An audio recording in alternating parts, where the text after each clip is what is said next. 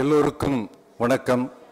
இந்த சிறுவாணி இலக்கிய அரங்கில் பண்பாட்டு அரங்கம் என்று தனித்து பண்பாடு குறித்து நாம் பேசுவது மகிழ்ச்சியாக இருக்கிறது.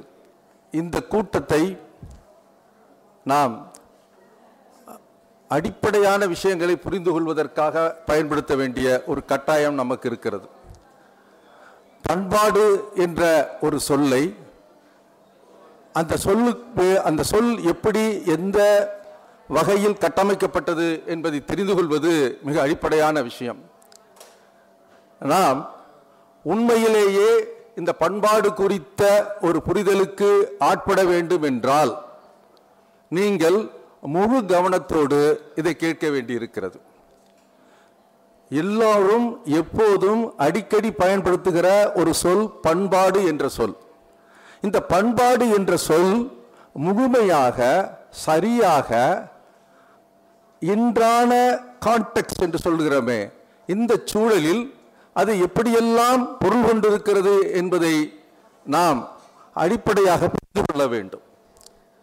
அப்படி புரிந்து கொள்வதற்கு இதில் கதை சொல்கிற முறையோ அல்லது இதில் கற்பனையான விஷயங்களோ கிடையாது. முற்றிலும் மனித வாழ்வு சார்ந்தது. இந்த அரங்கில் நீங்கள் உட்கார்ந்திருக்கலாம். இந்த அரங்கிலிருந்து வெளியேறினால் ஒரு சமூகத்தை நீங்கள் சந்தித்தாக வேண்டும். நீங்கள் இப்போது வாசித்துக் கொண்டிருக்கலாம். நீங்கள் வாசித்து முடித்து வாழ்க்கைக்கு திரும்புகிற பொழுது வாழ்க்கையினுடைய அடிப்படையான விஷயங்களை இதுவரை வாழ்க்கை கூட்டி வந்திருந்த எல்லாவற்றின் மீதும் நீங்கள் கவனித்து அதன் மீது வினையாற்ற வேண்டிய கட்டாயம் இருக்கிறது. அப்படியானால் நாம் எதற்காக ஒரு அரங்கு ஏன் கூட்டப்படுகிறது? கூடி கழிப்பதற்கு அல்ல. இதுவரை மனித வாழ்க்கை கடந்து வந்த சகல விஷயங்களின் மீதும் ஒரு ஆழமான அழுத்தமான உண்மையான நேர்மையான பார்வையை வைக்க வேண்டிய ஒரு கடமை நமக்கு இருக்கிறது. இன்று நாம் எதிர்பார்க்கிற மாதிரி ஏதோ நம்முடைய வாழ்க்கையை தொடங்கிவிட்டோம். இந்த வாழ்க்கையை எளிதாக வாழ்ந்து விடுவோம் என்று நினைக்க கூடிய ஒரு தருணம் இதுவல்ல. பண்பாட்டு சிக்கல்களும் பண்பாட்டு மோதல்களும் நிரம்பி இருக்கிற ஒரு காலத்தில் நாம் இருக்கிறோம். எனக்கு மிக மகிழ்ச்சியாக இருக்கிறது. இந்த இரண்டையும் யார் மிகச் சரியாக எடுத்துச் செல்ல முடியும்? பள்ளிக் கல்வித்துறையும் நூலகத்துறையும் இந்த இரண்டும் தான் மிக முக்கியமான இடங்கள். ஏனென்றால் நூலகத்துறை வழியாக இலக்கியங்கள் பண்பாட்டின் மீது பலவிதமான எதிர்வினைகளையும் அது அதன் பண்பாட்டினுடைய மாறுதல்களுக்கும் காரணமாக இருந்திருக்கின்றன. ஆனால் பள்ளி கல்வித்துறை அந்த அடித்தளத்தை உருவாக்குவதற்கு செயல்பட்டிருக்கிறது. அப்படியானால் முதலில் நாம் இந்த இடத்தை மிக கவனமாக உண்மையாக கவனிக்க வேண்டியிருக்கிறது. ஒரு விஷயம் நாம் கவனிக்க வேண்டியது என்று நீங்கள் பார்த்தால் பண்பாடு என்ற சொல் எப்பொழுது வந்திருக்க முடியும்? பண்பாடு என்ற சொல்லுக்கும் நாகரிகம் என்ற சொல்லுக்கும் என்ன அடிப்படையான உறவு இருக்கிறது? நாம் சர்வ சாதாரணமாக சொல்லிவிடுவோம். என்ன சொல்கிறோம் சிந்துவெளி நாகரிகம் நைல் நதி நாகரிகம் என்று சொல்லிவிடுகிறோம். ஆனால் இந்த சிந்துவெளி நாகரிகம் நைல் நதி நாகரிகம் என்பது எப்பொழுது எப்பொழுது பேசப்பட்டிருக்கிறது?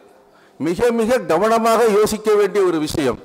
ஏனென்றால் திரும்ப திரும்ப நம்மிடம் கட்டமைக்கப்பட்ட எல்லா விஷயங்களும் பண்பாடு என்ற சொல்லை பின்னோக்கி ஒரு பின்னோக்கி செல்லுகிற ஒரு ஊர்தியாகத்தான் நாம் பார்த்திருக்கிறோம் ஒழிய பண்பாட்டை இன்றாட வாழ்க்கையினுடைய ஒரு சூழலில் நாம் அதிரவிடவே இல்லை. நீங்கள் யோசித்து பாருங்கள் ஒரு பார்பேரியனாக ஒரு சாதாரண கட்டாள மனிதனாக இருந்த ஒருவன் ஒரு வாழ்க்கைக்கு அதாவது இது ஆற்றங்கரை ஓரத்திலே ஒரு நாகரிகத்திற்கு ஒருவன் திரும்பி இருக்கிறான் என்றால் அவன் அந்த இடத்திற்கு எப்படி நகர்ந்திருப்பான்? ஒரு தனி மனிதனாக ஒரு கூட்டமாக வாழ்கிற போது ஏதோ மேலான சில விஷயங்களை அவன் கடைபிடிக்கிற பொழுது அந்த சூழல் வருகிற பொழுது அதை என்ன நாம் சொல்கிறோம் என்றால் அவன் நாகரிக உலகத்துக்கு திரும்பி விட்டான் என்ற. அப்படியானால் பண்பாடு என்ற சொல் நாகரிகம் என்ற ஒரு இடத்திற்கு நகர்ந்த ஒரு காலகட்டம் மிக மிக குறைவான காலகட்டம். ஒரு இருநூறு முன்னூறு ஆண்டுகளில் மனிதன் நாகரீகம் என்ற ஒரு இடத்திற்கு நகர்ந்திருக்கிறான். ஆனால் அந்த நாகரீக வாழ்க்கையில் இருந்த பண்பாடா இன்று நம்மிடம் இருக்கிறது. ஒரு நிமிஷம் நீங்கள் யோசித்து பாருங்கள். நம்மிடம் ஒரு புதுமைப்புத்தன் ஏன் பேச வேண்டி இருக்கிறது அடிப்படையான காரணத்தை யோசித்தீர்களா? நம்முடைய முதல் சிறுகதை குளத்தங்கரை அரசமரம் என்ற முதல் சிறுகதை எதை பேசுகிறது? பண்பாடு என்று நாம் எதை வைத்திருந்தோமோ அதில் பண்பாட்டு மோதல்கள் பண்பாட்டு குறைபாடுகள் பண்பாட்டு சிக்கல்கள் இருக்கவேதான் அந்த கதை உருவாகிறது. இதில் மிக கவனமாக யோசிக்க வேண்டியது என்னவென்றால் இது அந்த இடத்திற்கு நகர்வதற்கு அடிப்படையான காரணமே அன்றைக்கு பண்பாடு என்று எதை ஏற்றுக்கொண்டோமோ அந்த ஏற்றுக்கொண்ட இடத்தில் அடிப்படையான வாழ்தலுக்கு பெண் சந்தித்த சிக்கல்கள் தான் அடிப்படை காரணம். நாம் இன்றைக்கு இவ்வளவு சௌரியமாக உட்கார்ந்து கொண்டிருக்கிறோமே இந்த இடத்திற்கு நகர்ந்தவது என்ன நடந்தது? பண்பாட்டின் மீது எழுப்பப்பட்ட பல கேள்விகளை இலக்கியம் எழுப்பியது. போராளிகள் எழுப்பினார்கள். இந்த போராட்டமும் இந்த இலக்கிய நகர்தலும் பண்பாட்டை இன்றைக்கு இந்த இடத்திற்கு நகர்த்தியிருக்கு ஒரு நிமிஷம் நாம் யோசித்து பார்த்தால் அன்றைக்கு இதே கோவையிலே சண்முகசுந்தரம் எழுதிய ஒரு நாவல் அந்த பெண்ணுக்கான அடிப்படை வாழ்தலுக்கான சிக்கல்கள் இன்று இல்லை. ஒரு விதவை வருமானம் என்பது இன்று எளிமையாகிவிட்டது. அன்றைக்கு அது சாத்தியமில்லை. அன்றைக்கு ஒரு பெண் ஒரு ஒரு சிறு வயதில் கணவனை இழந்துவிட்டால் திருமணம் இல்லை என்பது ஒன்று இருக்கலாம். ஆனால் அதைவிட மிக மோசமான பண்பாட்டு விஷயமாக கருதப்பட்ட அந்த சதி என்று சொல்லப்பட்டது உடன் உடன்கட்டை ஏறுதல். அது இன்றைக்கு நடக்குமா? பனிரெண்டு வயதில் ஒருவருக்கு திருமணம் செய்து விடுமா? ஆக பண்பாடு காலம் காலமாக தன்னை மாற்றத்துக்கு உட்பட்டு இன்றைக்கு ஒரு புதிய வாழ்தலுக்கு ஏற்ற ஒரு இடத்திற்கு நகர்கிறது.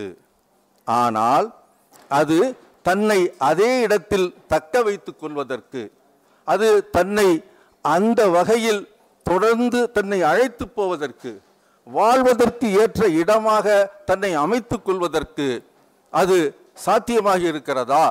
என்றால் இன்றைக்கு உள்ள அரசியல் சூழல் இன்றைக்கு உள்ள சமூக சிக்கல்கள் அவற்றை நடைமுறைப்படுத்த விடையாமல் தடுக்கின்றன. அப்படியானால் இதை எப்படி நாம் புரிந்து கொள்வது? இந்த இடம்தான் மிக முக்கியமான ஒரு இடம். எப்படி என்றால் ஒரு சொல் கவிதையிலே வருகிற போது அந்த சொல் கவிதையிலே அந்த நிகழ்வுக்கு ஏற்ப புதுப்பிக்கப்படும்.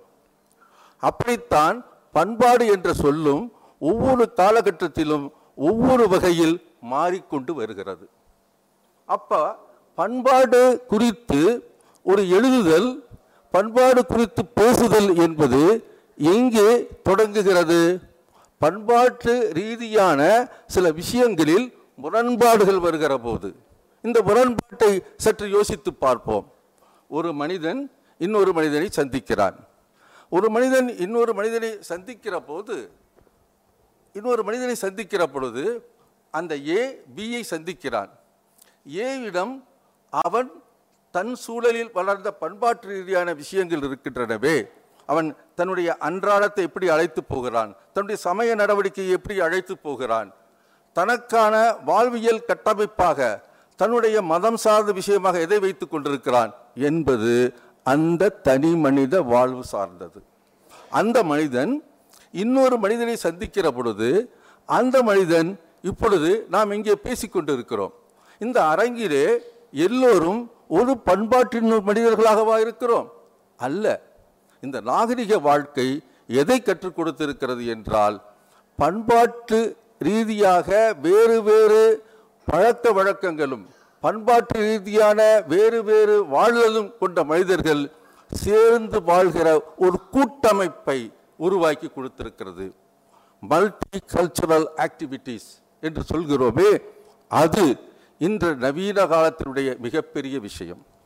ஆக பண்பாட்டை நாம் எப்பொழுது பேசினாலும் யோசித்து பாருங்கள் பண்பாட்டை எப்படி இது தமிழர் பண்பாடு இது இது இந்த மொழிக்கான பண்பாடு.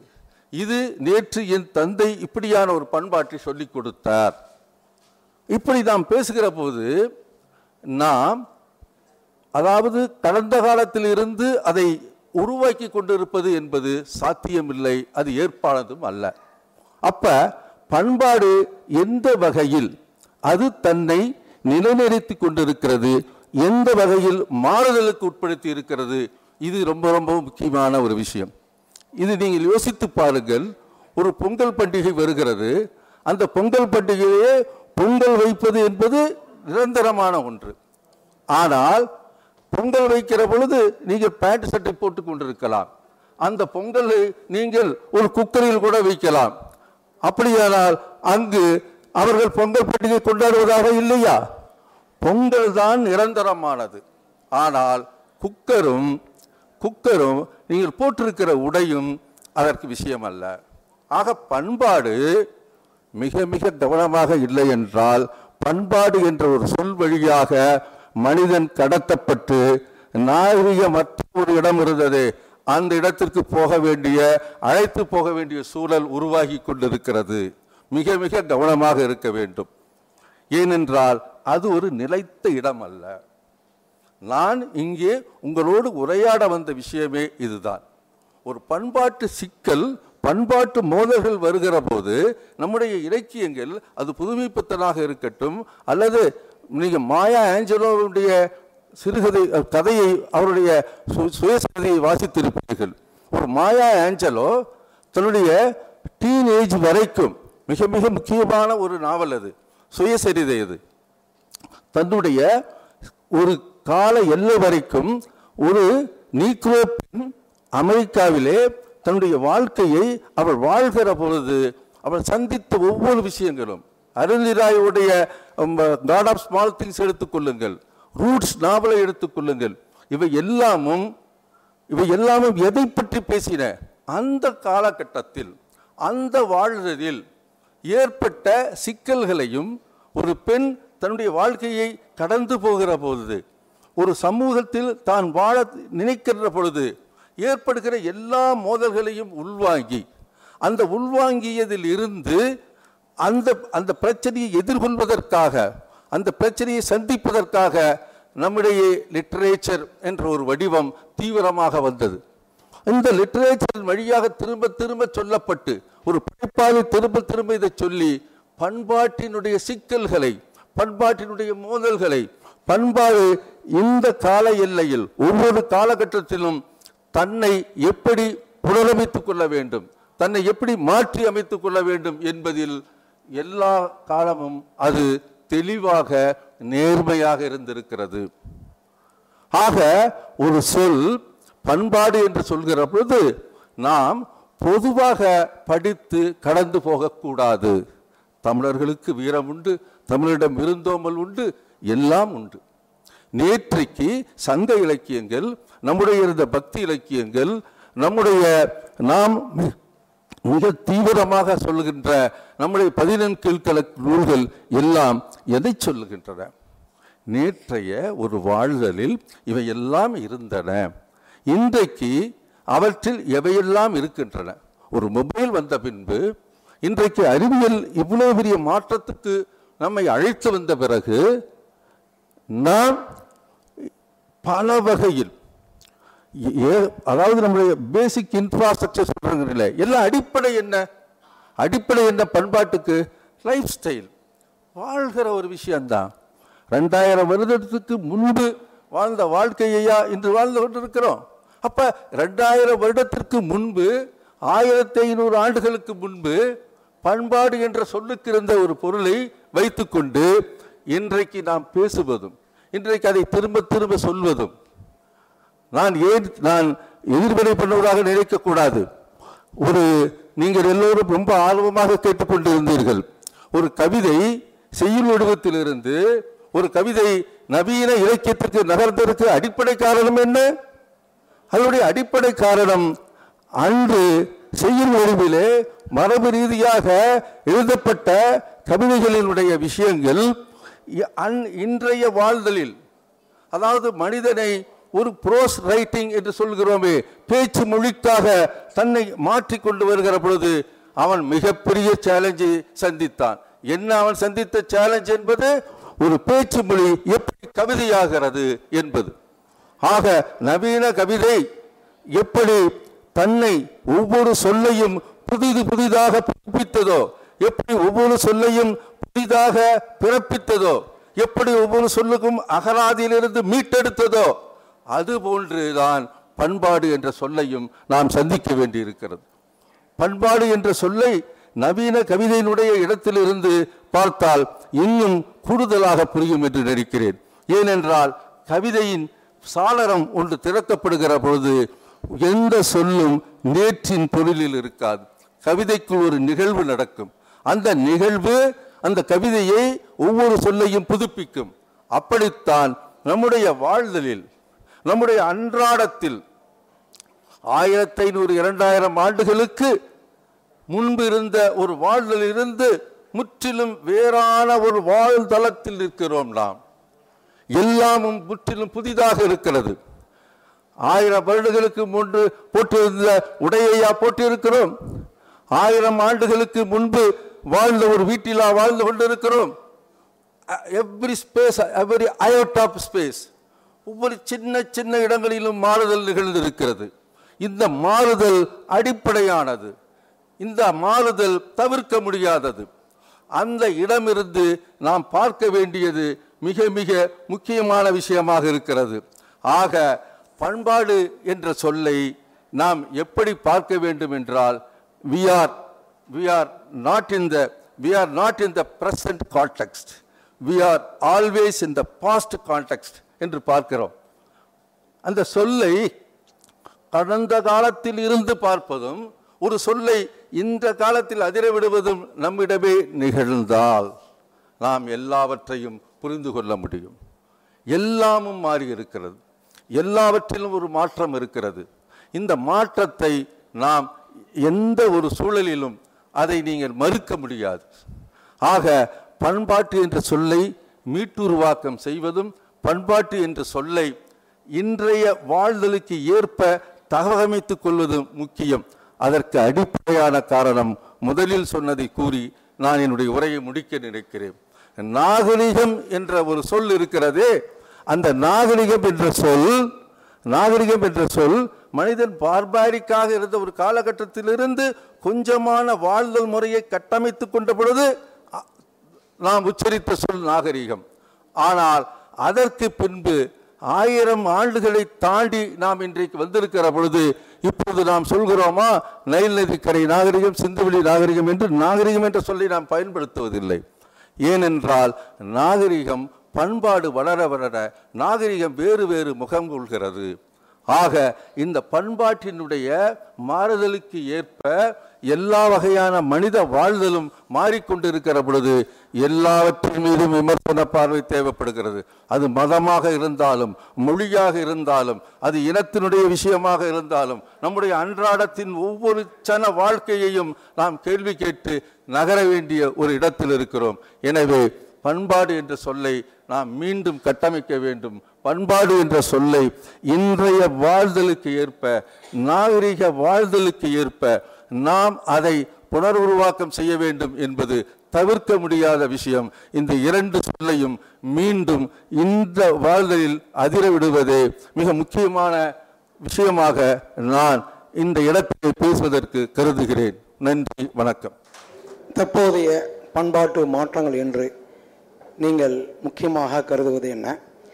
அது எந்த வகையில் வரவேற்கத்தக்கது அல்லது என்ன வகையான கலாச்சார பண்பாட்டு சீரழிவுகளை ஏற்படுத்தி கொண்டிருக்கிறது? இதில் இந்த கேள்வியில் இரண்டு சொல் இருக்கிறது மிக கவனமாக கவனிக்க வேண்டிய சொல். ஒன்று கலாச்சாரம் இன்னொன்று பண்பாடு. பண்பாடு என்ற சொல் கலாச்சாரம் என்ற சொல் ஆரம்பத்தில் பயன்படுத்தப்பட்டது டிகேசி அவர்கள் இந்த சொல்லை நீக்கிவிட்டு பண்பாடு என்ற சொல்லை அறிமுகப்படுத்துகிறார். ஏனென்றால் நம்முடைய ஆயுத கலாச்சாரம் என்று சொல்கிறோம் கலாச்சாரம் என்ற சொல் பாசிட்டிவ் நெகட்டிவ் ஆஸ்பெக்ட் இரண்டையும் கலந்தது. ஆனால் பண்பாடு என்ற சொல் ஒவ்வொரு காலகட்டத்திலும் தன்னை அந்த காலத்துக்கு ஏற்ப மாற்றியமைத்துக் கொண்டே வருவதால் அதை பண்பாடு என்ற சொல்லோடு நிறுத்தி விடுகிறார். ஆனால் நாம் இந்த கால அளவில் பண்பாடு என்பது நேற்றில் இருந்த பலவற்றை நீக்கி இருக்கிறது. மனித வாழ் திருமணம் என்ற சொல் உங்கள் பாட்டி வீட்டு திருமணமும் இப்பொழுது உங்களுக்கு நடக்கிற திருமணமும் ஒன்றா? இல்லை. உங்களுடைய உங்களுடைய உணவு நேற்றைய உணவா இன்றைய இந்த இன்றைய உணவுக்கு எவ்வளவு பெரிய மாறுதல்கள் நடந்திருக்கிறது. ஒவ்வொரு கால அளவிலும் வெவ்வேறு வகையான உணவு உடை உரையிலிருந்து மனித வாழ்தலுடைய ஒவ்வொரு விஷயங்களும் மாறுதலுக்கு உட்பட்டிருக்கு. இந்த மாறுதல் என்பது நவீன வாழ்தலில் கட்டமைக்கப்பட்டு வா- எப்- வாழ்தலுக்கு ஏற்ப தன்னை மாற்றிக்கொண்டே வருகிற பொழுது பண்பாட்டு சிக்கல் கிடையவே கிடையாது. பண்பாட்டை திரும்பவும் வண்டியை பின்னாடி எடுத்துகிட்டு போகிறதுனால வர சிக்கல் தானே தவிர பண்பாடு எப்பொழுதும் சிக்கலானதே அல்ல. பண்பாடு என்ற சொல்லை நான் திரும்ப திரும்ப சொல்கிறேன். பண்பாடு என்ற சொல் இந்த சென வாழ்க்கையில் நமக்கு ஆதரவாக நமக்கு சாதகமாக நாம் அமைத்துக் கொள்வதே தவிர நேற்றைய ஒன்றிலிருந்து அதை அதிர விடுவது அல்ல. அதிர விட்டால் பிரச்சனை அதிர விடவில்லை என்றால் பிரச்சனை இல்லை. ஐயா வணக்கம் ஐயா. இந்தியா போன்ற நாடுகளில் மல்டி கல்ச்சரலிசம் ஃபாலோ பண்ணுது. ம். ஸோ இப்போ அனைவருக்கும் ஒரே இந்தியா அப்படிங்க சொல்கிறாங்களே அதெல்லாம் எப்படி சாத்தியக்கூறுகள் எப்படிங்கய்யா ஆ, அது அதை தான் இந்த இந்த இடத்தை நாம் விரிவாக பேச வேண்டும். விரிவாக பேச முடியாத ஒரு சூழலும் இருக்கலாம். ஆனால் அந்த அடிப்படையான விஷயத்தை நான் சொல்ல வேண்டும் என்று விரும்புகிறேன். ஏன்னா நம்ம பார்த்தீங்கன்னா கேட்டட் கம்யூனிட்டின்னு இப்போ வந்தாச்சு. நீங்கள் அந்த கேட்டட் கம்யூனிட்டியில் வேறு வேறு கலாச்சாரம் உள்ளவர்களோடு சேர்ந்து வாழ்கிறோம். அதே மாதிரி நீங்கள் இங்கிருந்து ஒருவர் கனடாவில் போய் வாழ்கிறான் அந்த கல்ச்சருக்கு ஏற்ப தன்னை வகமிச்சுக்கிறான் இன்னும் சரியான உதாரணம் இன்னும் மிக மிக சரியான உதாரணம் யுனைடெட் ஸ்டேட்ஸ் ஆஃப் அமெரிக்கா என்று நாம் இன்றைக்கி சொல்கிறோம்ல அந்த யுனைடெட் ஸ்டேட்ஸ் அமை அமெரிக்கா முழுவதுமே வெவ்வேறு நாட்டிலிருந்து குடியேறியவர்கள். அப்போ வேறு வேறு வேறு வேறு அதாவது கல்ச்சருங்கிற சொல்ல என்னென்னா வளர்ச்சி சார்ந்தது. ஒரு கல்ச்சர் டெஸ்ட் பண்ணிட்டு வான்னு சொல்லுவான். குரோத்து தானே அடிப்படை. அப்போ இந்த வேறு வேறு பண்பாடு சார்ந்தவர்கள் அமெரிக்காவில் சேர்ந்து வாழ்கிற பொழுது அவர்கள் என்ன ஒரு பண்பாடு சார்ந்தா ஒரு மொழி சேர்ந்தா வாழ்கிறார்கள். அது இன்றைய நவீன வாழ்தலுக்கு முற்றிலும் எதிரானது. ஒரே மொழி ஆர் ஒரே தேசம் ஒரே எண்ணம் எல்லாம். பண்பாட்டினுடைய மிக அடிப்படையான விஷயம் நான் வாழ வந்திருக்கேன். நான் வாழ்வதற்கு வந்திருக்கிறேன். Lifestyle or life pattern இருக்கேன் அது என்ன எனக்கு கொடுக்குதோ அதற்கு ஏற்ப என்னை நான் தகவமைத்துக் கொள்ள வேண்டும். என்னிடம் அதிகாரம் செலுத்துவதற்கு என்னிடம் அதிகாரம் செலுத்துவதற்கு அரசியலோ அல்லது மதமோ அதற்கு உரிமை இல்லை. ஒரு தனி மனிதன் தன்னளவில் அந்த வாழ்தலை இன்னொரு மனிதனை இன்னொரு மனிதனை சங்கடப்படுத்தாது இன்னொரு மனிதனை சிரமப்படுத்தாது இருப்பதற்குத்தான் தேவை தவிர இனி மல்டி கல்ச்சரல் ஆக்டிவிட்டிஸ் வந்த பின்பு ஒரு நாடு ஒரு தேசம் ஒரு எண்ணம் என்பதெல்லாம் சாத்தியமே இல்லை. அது ஒரு கற்பனாவாதம். அது ஒரு கற்பனாவாதம். அதான் சொல்லிட்டேன். பண்பாடுங்கிற சொல்ல திரும்ப திரும்ப பாஸ்ட்ல இருந்து அதிர விடுறோம். பண்பாடு என்ற சொல்லை ஒரு முழு நேர அமர்வில் பண்பாடு என்ற சொல் மீது நம்மிடம் ஒரு உரையாடல் நிகழ்த்த வேண்டும். பண்பாடு என்ற சொல் என்ன இருக்கு? உண்மையிலே அடிப்படை காரணம் என்ன? ஒரு மொபைல் வந்ததுக்கப்புறம் உருவாகிற பண்பாடு என்ன? ஒரு டிவி வந்ததுக்கப்புறம் உருவாகிற பண்பாடு என்ன? ஒரு வீட்டினுடைய அறையில் இருந்து கொண்டு உலகத்தினுடைய சகல விஷயங்களையும் பார்க்கிற இடத்துக்கு நாம் வந்துவிட்ட பின்பு மேலானது எதுவோ அதை எடுப்பது என்பது இயல்பானது ஒன்று தானே இப்போ எங்கே ஒரு ஒரு நேற்றைய ஒரு விஷயத்திலிருந்து நீங்கள் பேசவே முடியாது. எல்லாம் மாறிக்கொண்டிருக்கிற இடம். நேற்று இதை நாம் வைத்திருப்போம். நான் சொன்ன மாதிரி பொங்கலை வச்சுருப்போம். ஆனால் என் பொங்கலை என் அளவில் நான் கொண்டாடுவேன்? என் பொங்கலை கொண்டு போய் இன்னொருத்தர் திணிக்க மாட்டேன். திணிக்காது சகோதரத்தோடு வாழ கற்றுக் கொடுத்திருக்கிற மிக முக்கியமான பண்பாடு இன்றைய பண்பாடு. ரொம்ப ரொம்ப பாசிட்டிவான விஷயம் இன்றைய பண்பாடு. ஐயா வணக்கம். ஐயா உங்களுடைய உரையிலிருந்து நான் என்ன புரிஞ்சுக்கிட்டேன்னா பண்பாடுங்கிறது இன்றைய காலத்துக்கு ஏற்ப நம்ம தகவமிச்சுக்கணும் அப்போ இந்த பண்பாடு அப்படின்ற அந்த சீர்கேடுலாம் சொல்றாங்கல்ல பண்பாடு மாறிடுச்சு நம்ம மறுபடியும் பின்னோக்கி போகணும். சீர்கேடுகள் நிறைய நடக்குது. இன்றைய நான் இப்போ நாங்கள் போடுற உடையில இருக்கட்டும் சாப்பிட்ற சாப்பாட்டுல இருக்கட்டும் எல்லாமே அது அந்த வா- வாதங்கள் எல்லாமே அர்த்தமற்றதுன்னு நான் எடுத்துக்கலாமாங்க அதாவது அந்த வாதங்களை அர்த்தமற்றதுன்னு நாம் எடுத்துக்க முடியாது. பண்பாடு என்ற சொல்லு நான் தான் திரும்ப திரும்ப சொல்கிறேன் பண்பாடு என்ற சொல்லு குரோத் ஓரியன்ட் கல்ச்சர் அப்படிங்கிற ஆங்கில வார்த்தையிலிருந்து பெறப்பட்ட விஷயந்தான் கல்ச்சர்னா என்ன? வளர்ச்சி தானே. வளர்த்தெடுக்கிறது தானே. அப்போ நீங்கள் வளர்த்தெடுக்கணும். வளர்த்தெடுக்கிற போது நம்மிடம் சில பிரச்சனைகள் வரலாம். நான் இந்த உடவே தான் நான் பீஸா தான் சாப்பிடுவேன்னு சொல்கிறேன் அது உடம்புக்கு நல்லதல்ல. அது காலப்போக்கு தான் ஆனால் பண்பாட்டினுடைய அடிப்படை கூறுகள் இருக்குல்ல. ஒரு பெண் உரிமை ஒரு சுதந்திரம் நான் எப்போவோ படித்த ஒரு கவிதை இப்போவும் சொல்கிறேன் கவிதை தான் எல்லாத்தையும் பேசும். என்னன்னா என்ன அடிப்படையான விஷயம் அப்படின்னா நான் காதலுக்காக எதையும் துறப்பேன். ஆனால் சுதந்திரம் வேண்டும் என்றால் காதலையும் துறப்பேங்கிறார். அப்போ என்னது? அந்த தனி மனித சுதந்திரம். இந்த தனி மனித சுதந்திரத்துக்குத்தான் ரெண்டாயிரம் வருஷம் போராடி இருக்கிறோம். இது ரெண்டாயிரம் வருஷம் போராடின தனி மனித சுதந்திரத்தை வித்துட்டு நாம் எதை வாங்க போகிறோம் எனவே பண்பாடு என்பது வாழ்தலில் அறிவியல் கண்டுபிடிப்பில் நம்மிடம் சில பிரச்சனைகளை உருவாக்கலாம். அதை நாம் நம்முடைய வாழ்தல் இருந்தே நாமே அதை ஒழுங்குபடுத்திக் கொள்வோம். அதனால் ஒரு ஒன்று ஒன்று சரியில்லை அப்படிங்கிறதுனால ஒரு மொபைலை நீங்கள் சரியாகவும் பயன்படுத்தலாம் தவறாமல் பயன்படுத்தலாம். டிவியை சரியாகவும் பயன்படுத்தலாம் தவறாமல் பயன்படுத்தலாம். அறிவியலை ஒரு ஒரு ஒரு அணுவை ஆக்கத்துக்கு பயன்படுத்தலாம் அழிக்கிறதுக்கு பயன்படுத்தலாம். அழிக்க பயன்படுத்தினால் அணுவினுடைய அறிவு என்பது கீழானதா? அல்ல. இன்றைய பண்பாடு நம்மிடம் ரெண்டாயிரம் வருஷம் இருந்த அழுக்குகளை போக்கி இருக்கிறது நான் ரொம்ப பாசிட்டிவாக இருக்கேன். இன்றைய நாம் தான் மிக முக்கியமான மனிதர்கள். இன்றைய நாம் எல்லாவற்றையும் மிகச் சிறப்பாக கட்டமைக்கக்கூடிய வலுவான சிந்தனையாளர்கள்.